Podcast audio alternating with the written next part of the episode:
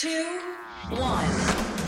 Seven things you don't really need to know, but probably should. I'm Ciara Revin, and this, this is the Sunday Seven. In today's episode, brain cells are playing arcade games, a company promises to bring you back from the dead, and a brand new type of exoskeleton. But first, it was on this day in 2018, the world's oldest intact shipwreck. A 2,400 year old ancient Greek vessel was found at the bottom of the Black Sea by archaeologists. There's a desperate plea for global support to protect the world's animals and plants. This comes after a new report shows that wildlife populations have fallen by nearly 70% in around 50 years. The Living Planet report, carried out by the conservation charity, the WWF, assessed the abundance of almost 32,000 populations of 5,230 worldwide species of animals, birds, amphibians, fish, and reptiles around the world. They found that population sizes declined by 69% on average between 1970 and 2018. Even more worrying, worrying, animals living in freshwater lakes and wetlands have fallen by 83%. To put this into context, here's WWF Chief Executive Tanya Steele. As she joined BBC News. It is a stark warning for us. If wildlife and its habitats don't survive, then neither will we. And if we were to treat the human population as one species that we were monitoring, it would be the equivalent of wiping out the entire populations of China, Europe, Oceania, the Americas uh, combined. The most impacted species live in Latin America, particularly the Amazon, where deforestation is destroying trees and the species that rely on them. Wildlife population sizes have fallen by a whopping 94% in the past half a century. Other parts of the world, like North America, Asia, and Europe, has seen a smaller but still significant decline. The UK, for example, is one of the most nature depleted countries of the world, with just half of its nature richness remaining.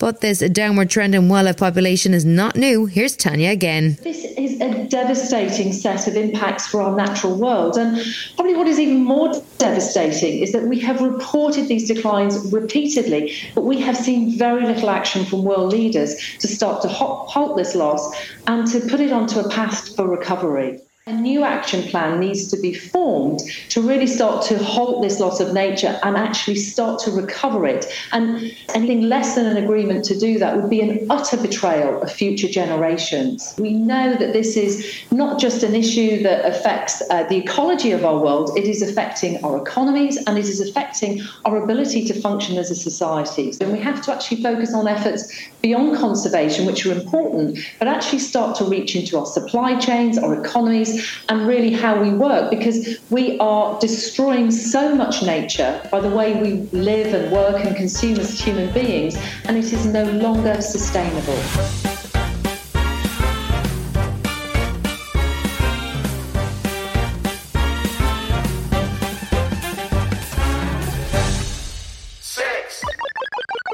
It's a game of Pong, but not as you know it. A team of researchers at Cortical Labs in Melbourne, Australia, have trained brain cells in a dish to play the 1970s arcade game Pong. We've taken these brain cells and then we put them in a special kind of petri dish uh, ones that actually have electrodes on them. This is Dr. Hon Weng Chong, CEO and founder of Cortical Labs. After placing the neurons on the petri dish, the electrodes were then connected to a computer that stimulates the games through electrical feedback. What we then do is we put these brain cells on this uh, bit of electrodes, essentially give the brain cells the ability to move this pedal up or down. They get to choose do I want to go up? Do I want to go down? And we tell them the information of where the ball is, the pedal. And through you know experimentation and figuring out you know what what systems can we use to sort of push the neurons to move the pedal up more often than statistical chance, we were able to show within five minutes that they were able to control that pedal to play the game. And play they did. Within five minutes, an estimated 800,000 interconnected neurons started to learn how to play the game.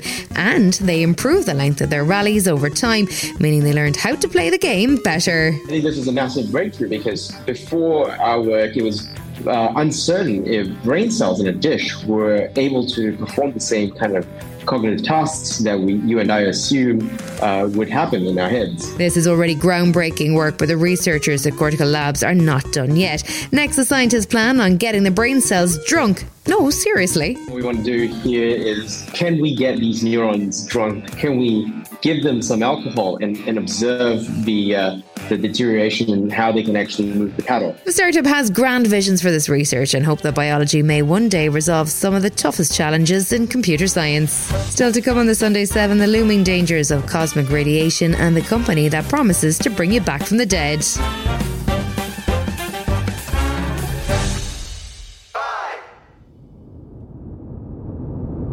It was 2015. Dr. Marie Moe was in the skies headed for Amsterdam when she suddenly realised something was very wrong.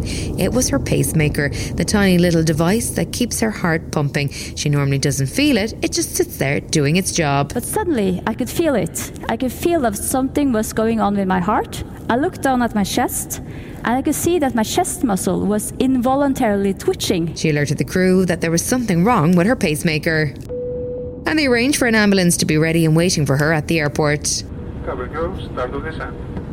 When Moe arrived at a nearby hospital, doctors poured over her. A pacemaker technician soon found the problem. It turns out that it was actually a bit flip or several bit flips in the memory of my device caused by cosmic radiation that made my device malfunction. Cosmic radiation, it sounds like something out of Star Trek, but this type of cosmic energy can have dire consequences for our tech here on Earth. You may have already heard of the danger of solar flares. The sun's constantly spewing out material into space, lots of energy, electromagnetic radiation, and plasmas, which consist of subatomic, very high energy subatomic particles. They're of such high energy that they hurtle towards Earth, and when they get to the Earth's atmosphere, they interact with the nitrogen and oxygen and produce secondary radiation. Secondary radiation that can find its way to the Earth's surface and start affecting some of our digital systems. That's Dr. Michael Aspinall, an expert in digital electronics from Lancaster University. Solar flares, as Michael describes, can be dangerous because they can use what is known as a bit flip.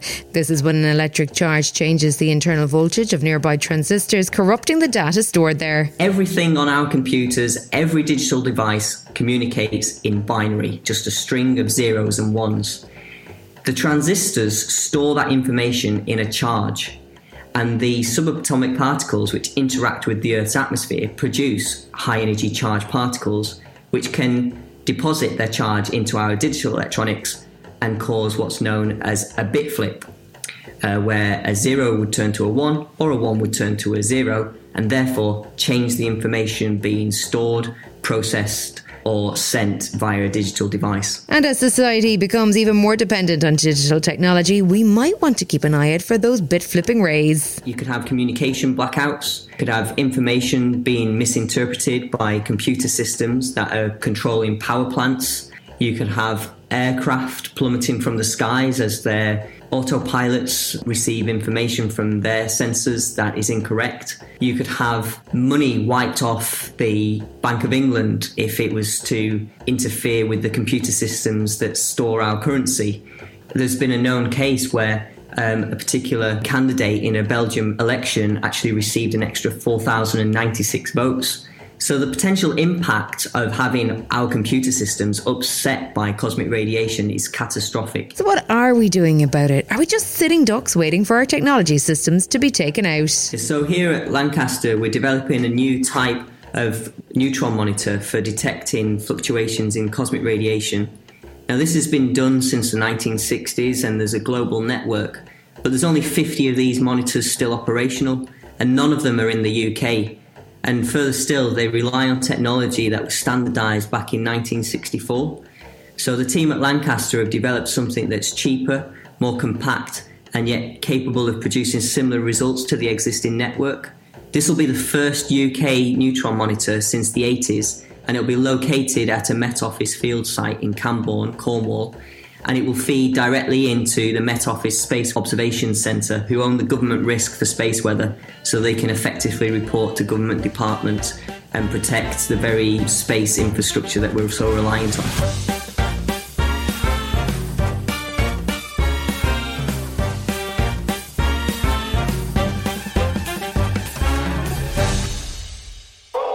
A scene straight out of a sci fi film is playing out in real life in a facility in Scottsdale, Arizona.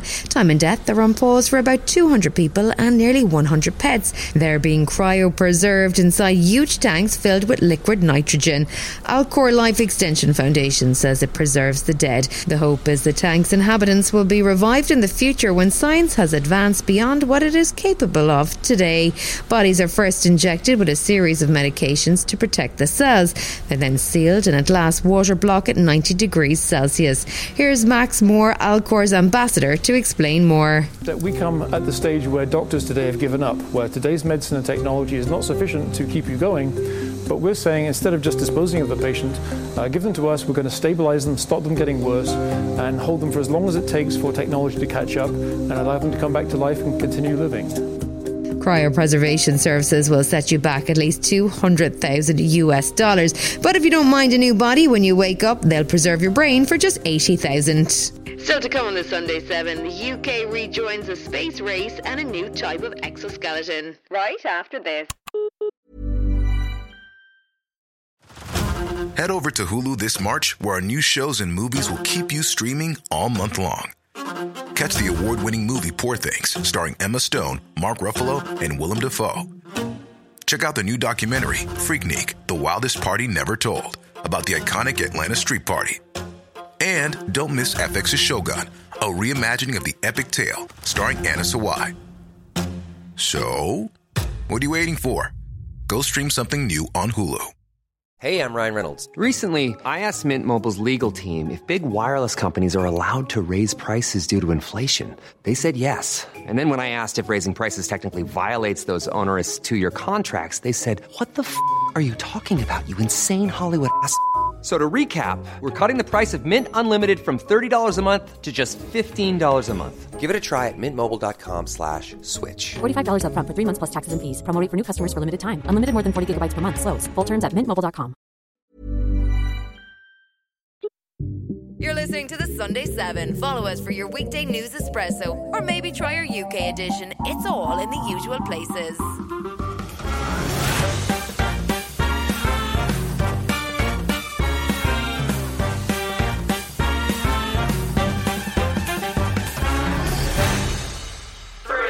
Are hurricanes getting stronger? This year's Atlantic hurricane season has so far seen 11 named tropical storms and five full blown hurricanes, and two of those hurricanes reached category three or more. Due to global warming, global climate models predict hurricanes will likely cause more intense rainfall and have an increased coastal flood risk. So, are they getting stronger? Hurricane and climate expert Mara Cordero Fuentes from NASA's Goddard Space Flight Center tells us more about the connection between climate change and tropical cyclones. When you say a hurricane's getting stronger in the sense of are they gonna be category six?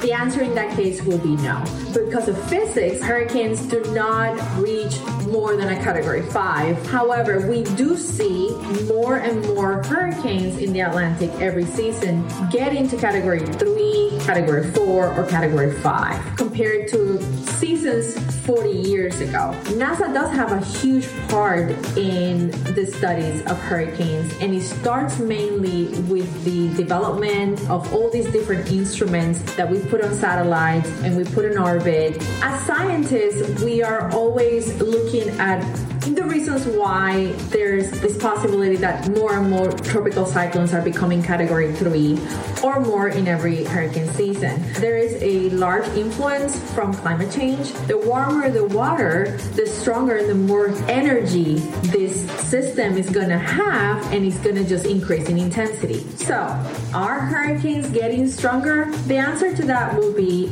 yes. We are seeing more and more tropical cyclones become category three, four, and five. So, in reality, yes, we're seeing that change every season in the last several years.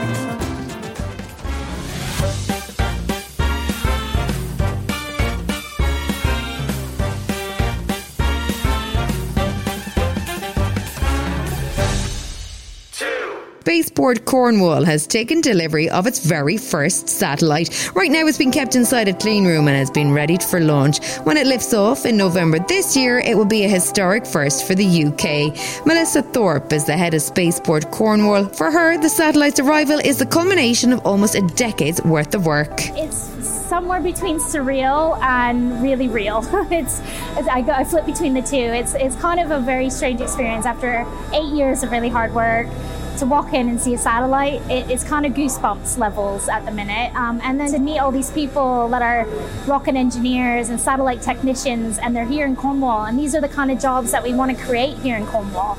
And to see that this is happening, you know, it's happening here in this amazing county that we live in and this will be the future. You know, this is just the start. In total, seven satellites will be loaded into Virgin Orbit's Launcher One rocket for the Start Me Up mission. The mission will be using a converted Boeing 747 and will fly the Launcher One rocket to around 35,000 feet before deploying the rocket mid-air. The plane will then head back to Newquay while the rocket propels the satellites into Earth's low orbit.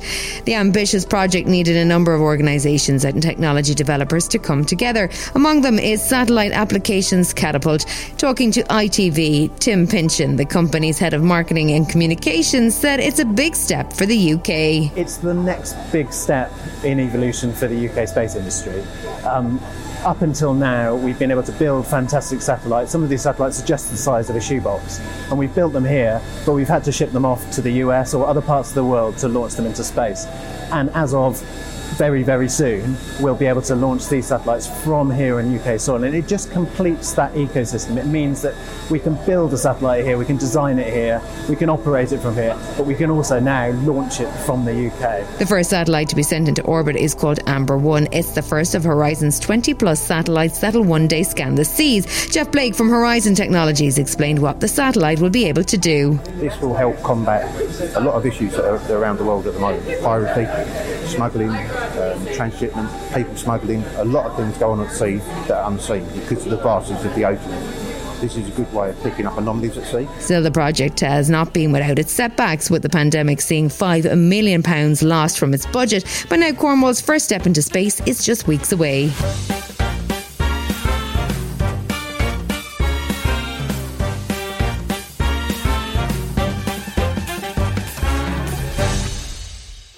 Developed by the Stanford Biomechatronics Lab in California. A new type of robotic exoskeleton boot allows users to walk 9% faster while using 17% less energy. This might sound like a contraption out of Iron Man, but they could be the future for people with mobility issues. The exoskeleton brings together computers, sensors, and motors to assist wearers in walking faster with less effort. The robotic boots have motors which will work calf muscles to give the wearer an extra push with every step. It's being developed by the Stanford Biomechatronics Lab in California. Patrick Slade is a postdoc at Stanford and co author of the study. Motor winds a cable to help launch you as you're walking, so it helps you push off and actually turn off your calf muscles, which saves you energy and can also help you increase your walking speed. Wearing the device is exciting. It feels like you have sort of a spring in your step It kind of launches you as you're walking and propels you forward. And at first, it takes a bit getting used to, but after you've been using it for a while and you turn it off, you can really tell. Researchers say the boot allows users to walk 9% faster while using 17% less energy. That's equivalent to taking off a heavy 13 kilogram backpack. One of the major achievements of the boot is the ability to personalize assistance to each individual wearer thanks to a machine learning based model. We do this by looking at your motion, so your ankle angle, your ankle velocity, and the torque that we're applying to you and we figure out by trying out different assistance conditions what's going to work best for you. And so by doing that, we can provide the best benefits possible for each person. The next step for the exoskeleton is to see what it can do for the target demographic, older adults. The research has envisioned that the boot can also potentially help people with cerebral palsy, muscular dystrophy, or post stroke. Steve Collins is Associate Professor of Mechanical Engineering at Stanford University. One of the most important aspects of life is mobility the ability to get from one place to another just under your own power. And many people have disabilities that make that very challenging. And everyone, as they get older, slows down and finds walking more effortful. So we're developing exoskeletons that uh, make keep walking easy and fast for all of us. This has been the Sunday 7. However, you're listening, do us a favour and hit the follow button. We'll be back tomorrow at 7 a.m. with the regular Smart 7 Ireland edition. Have a great rest of the weekend. Written, produced, and published by Daft Doris. Hi, this is Ciara from the Smart 7 Ireland edition. Just to let you know, we're pausing this podcast from Friday, the 25th of August, but you can still get up to speed in just seven minutes if you search the Smart 7 and catch up with our UK edition. Thanks for listening.